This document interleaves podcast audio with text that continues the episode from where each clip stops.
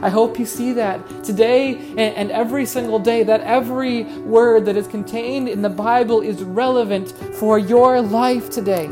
Every teaching, every truth. See the beauty of the fact that the Bible was not written in a vacuum, but was written as a love letter to you.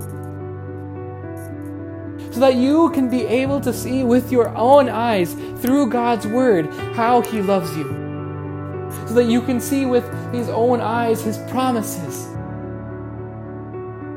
His power, His authority, His sacrifice, His forgiveness, His redemption. These things are written so that you may believe that Jesus is the Christ, the Son of God, and that by believing you may have life.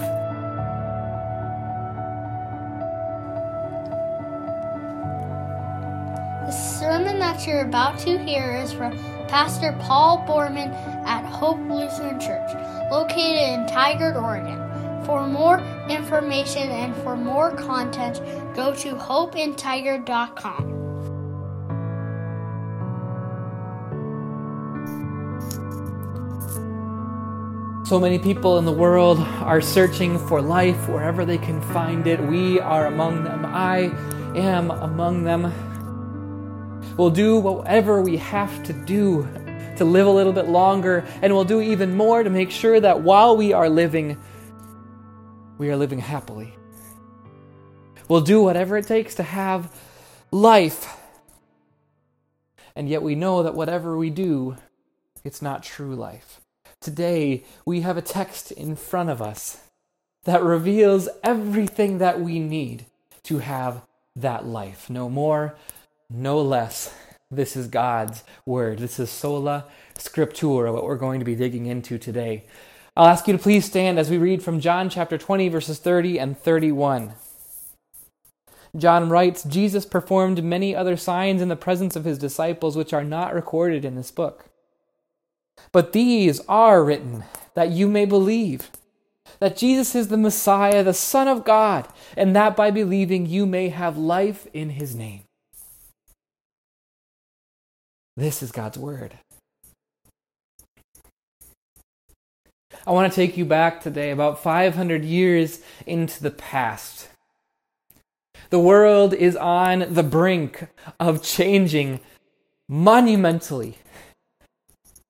Columbus had just sailed the ocean blue in 1492. The printing press is about to change everything about the way that human beings communicate, and the church the church, whose power spread across all of the developed world, almost is on the brink of reformation. And man, did the church need reforming. The church itself was, was deathly ill, and the people inside it were spiritually in the darkness. I want to give you a symptom of what that looked like.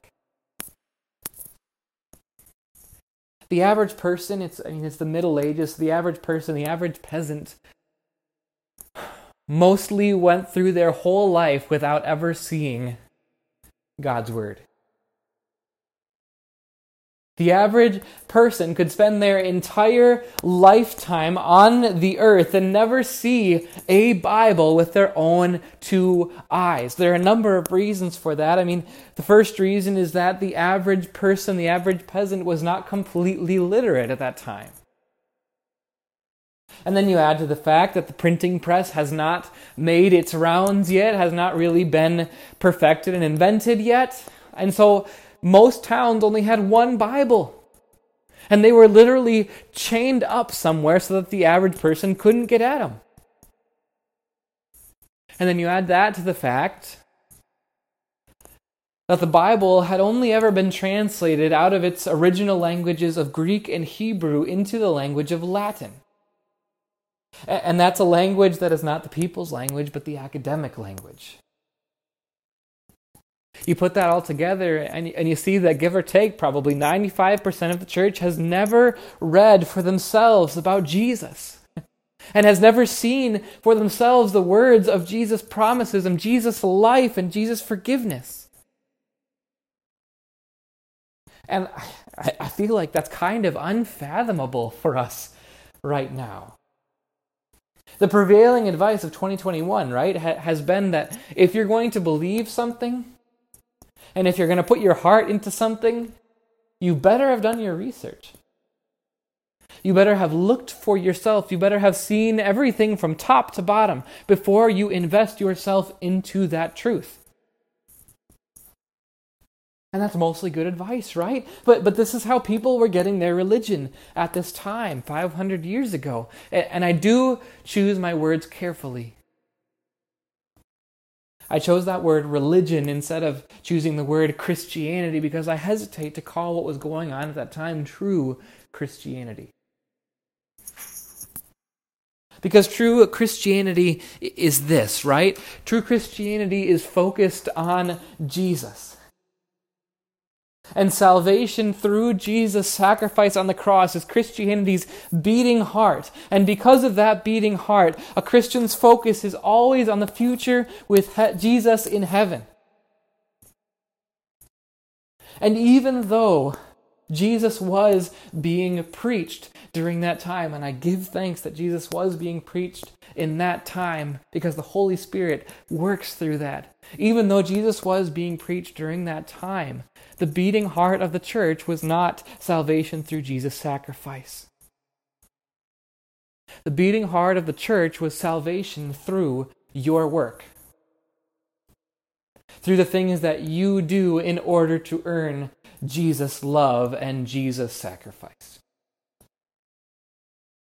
And because that was the beating heart of the church, uh, the focus of every Christian was not looking forward to heaven with Jesus, but it was looking backwards at our sins and all the things that we have to do in order to make up for them. Can you imagine what it's like to live like that? To wake up every day wondering whether you've done enough to earn God's favor. I think we can see the way that this played out in people's hearts through the life experience of the young reformer, Martin Luther. He was the one that God used to reform the church. Martin Luther grew up in a family that was more well off than most. His dad had enough money to send him to off to be a lawyer. But Martin always had a really sharp conscience. A conscience that told him that he was sinful. And so his conscience bothered him so much that Luther he, he dropped out of law school and he became a monk. And he became a monk so that hopefully being bound up in a monastery and not being in contact with the rest of the world, hopefully he would sin less. And hopefully he would be able to do enough work to work off the sin that he had already committed, so that hopefully when he died, he would have less punishment. And so Martin, he, he worked so hard. He scrubbed the floors until his fingers bled, and he stayed up all night wrestling with the devil in his mind, and he prayed until his voice was raspy. And do you know what the result was in his heart? Martin wrote about this later in his life that this was the time when he hated God in his heart. He hated God because the only thing that he knew about Jesus and about God the Father is that God hated sin. And since Martin knew that he was sinful, he figured God hated him. And so Martin, he hated God and he, he wished that God would just get it over with and take him off the face of the earth. I'm bringing up this history because I want it to help illustrate how important this biblical teaching of sola scriptura, that this biblical teaching of scripture alone, how important that is to each of our daily lives. Because it helps us ask this question How does that happen? How does that happen that a man who, who has dedicated himself to God, who has dedicated himself to God's word, who is about to be found to be the most brilliant man of his time. How does it happen that someone like Martin Luther hates God? And how does it happen that so many people in this world can hate a God who loves them so much? And how does it happen that people who are inside the church can search with all of their heart for the kind of life that, that Luther sought for with all, their, all his heart? How can they search and never find that life? The answer is twofold. This is your first and your second sermon note there. Spiritual darkness happens when, first, spiritual darkness happens when the Bible is not enough for us. And spiritual darkness also happens when the Bible is too much for us. It happens when the Bible is not enough for us, and it happens when the Bible is too much for us. Let's talk about that first one. Spiritual darkness happens when the Bible is not enough for us. I don't think there's anyone out there really who would go out and say this that yeah, I believe in the Bible, I believe in Jesus, but I believe that that the Bible is not enough, that, that I need more. You know, the Bible is huge and the Bible is deep. People will always be, until the world ends, people will always be dedicating their lives to growing every single day in God's Word and they will never reach the bottom. It's a beautiful thing. I don't think anybody would say that the Bible is not enough for them, and yet the Bible still gets treated as though it isn't enough. Here's what I mean when I say that. John 3:16 is the gospel in a nutshell. There John writes, "For God so loved the world that he sent his one and only son, that whoever believes in him shall not perish, but have eternal life. Whoever believes in him shall not perish. I mean, it's so clear, it's so obvious in this verse what is necessary for salvation. It's faith in Jesus, and it's so clear that it's faith in Jesus, it's only faith in Jesus that can save us. And yet, even though this is the most beautiful message that has ever been given to mankind, we still feel like we have to add to it. We still feel like we have to add ways in which we can receive Jesus. Ways that we can get to Jesus' level.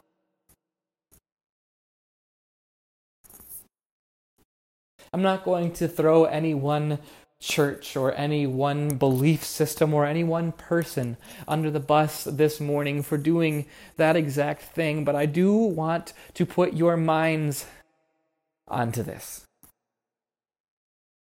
If you ever go to a church, including this one, and if you ever hear anything at that church that tells you that you need to be something and you need to do something extra in order for you to be loved by God, that church is adding to the Bible.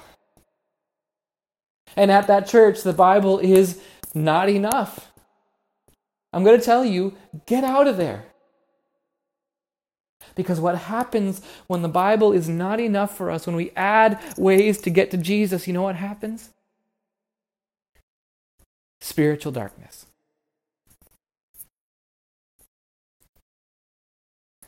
I was traveling abroad. I was in Mexico City. I was I was taking an intensive uh, Spanish language class where, where every single day the only thing we were able to speak was Spanish. And I was traveling around the city with my Spanish tutor, and we dropped into the art museum, and, and we walked in and we saw a, a painting of Jesus. And at the sight of the painting, my tutor just started crying. And she apologized and she said to me, I, I always cry when I see Jesus. Because when I see Jesus, I'm reminded that I'm not doing enough for him. She had been taught her whole life about the things that she had to do in order to be worthy of being loved by God and by his son Jesus. And so, Can you imagine this? She stood in front of a picture of her Savior and she thought about her Savior, Jesus, and she wept in guilt and sorrow. When the Bible is not enough for us, when we add ways to get to Jesus, what happens is we are covered in spiritual darkness. What happens is that Jesus' grace and Jesus' love is hidden from us, just like it was hidden from Martin Luther and from many, many people during that time.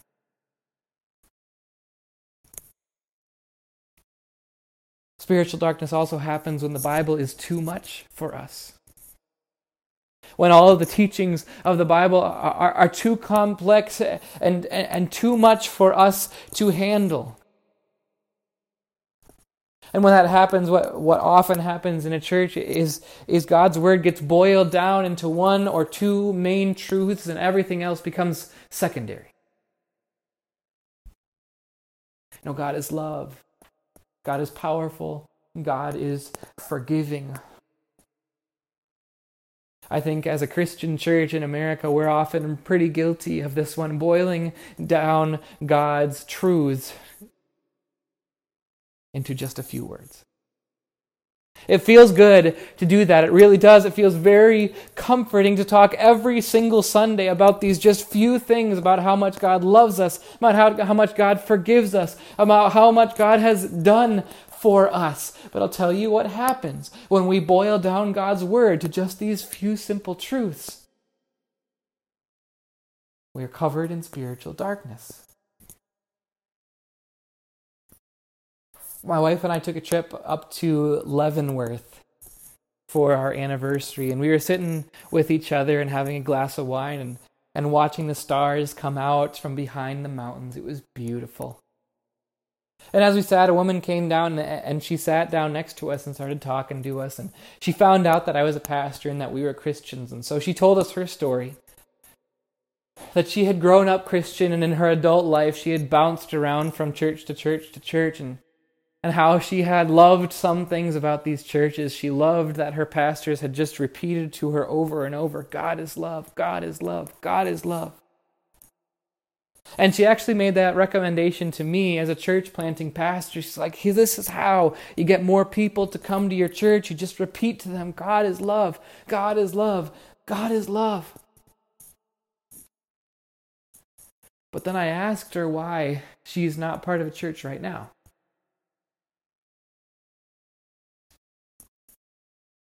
She thought about it. And she spoke slowly and she said, I'm starting to have doubts about whether God is love. As I've spent more of my time as an adult, I've seen in all the ways how the world can be so cruel and so nonsensical in the way that it deals out suffering. I sit by my husband's side as he grows weaker and weaker from the cancer that's taking over his body, and I wonder how God can be love. If God is love, how can he treat people this way? Are you seeing this? When we boil God down to just a couple main truths and, and we leave out the complexity of who He is and we, and, we, and we leave out all of the ways that He loves us, you see how we get covered in darkness and we take away the profoundness of God's love for us. When the Bible is not enough for us, when we feel like we need to add ways for us to get to heaven, we are covered in darkness. And when the Bible is too much for us and we boil God down and make him simple, we are covered in darkness. This happens for so many people who are searching for life in this world.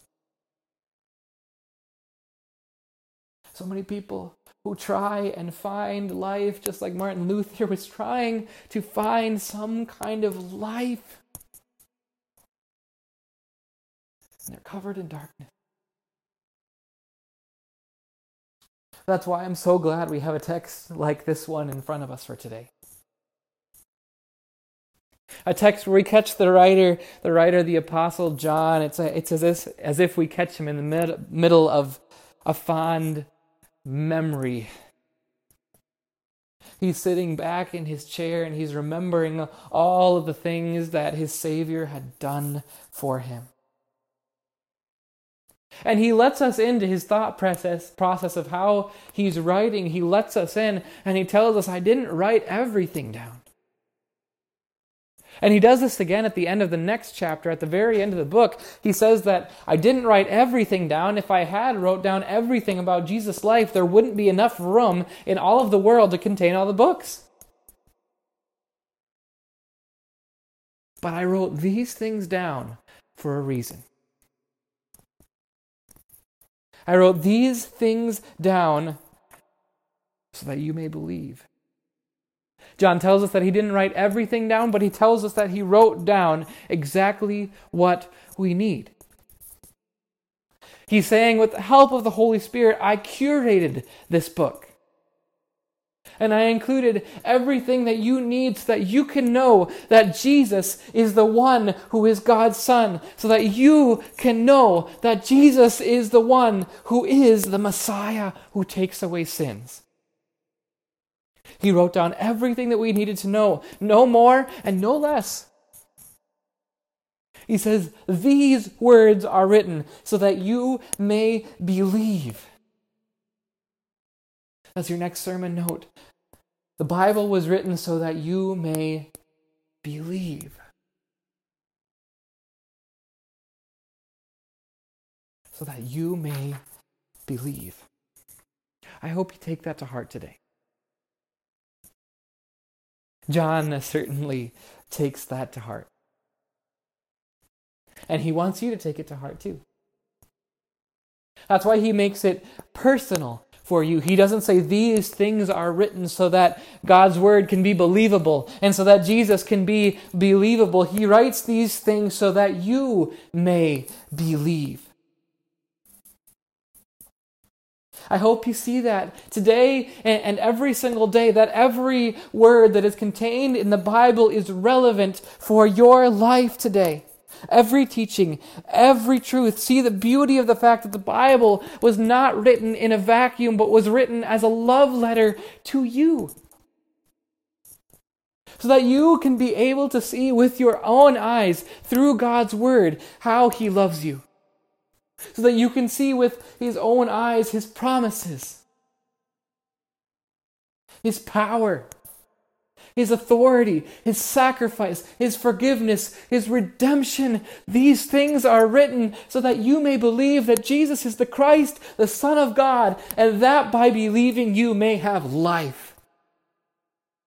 That's your last sermon note. The Bible was written so that you may have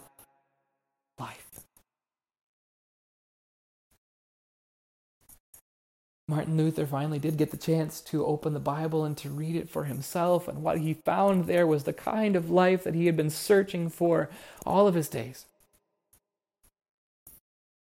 The kind of life where forgiveness is foundational, the kind of life where peace is for every day, the kind of life where joy overflows. The kind of life that can only be found in the pages of the Bible the kind of life that empties us from our sin and fills us up with God's forgiveness.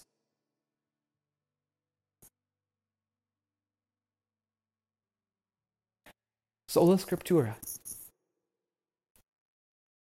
It is only through the words of the Bible that Jesus is revealed to us like this, where life is revealed to us like this. I'll close the sermon this way.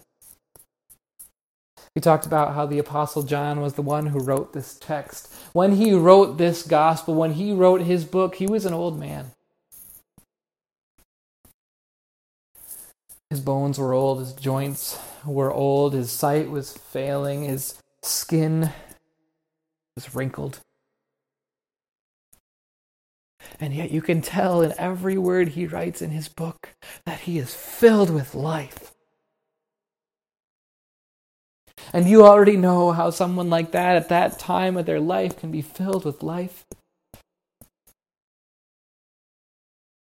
It is only by the life of Jesus. It is only by his promises. Or we read that because he lives, we also will live. Sola Scriptura. It is by Scripture alone that we know Jesus. It is by Scripture alone that we have life. These words are written so that you may believe that Jesus Christ is the Messiah. And that by believing you may have life in his name. Amen.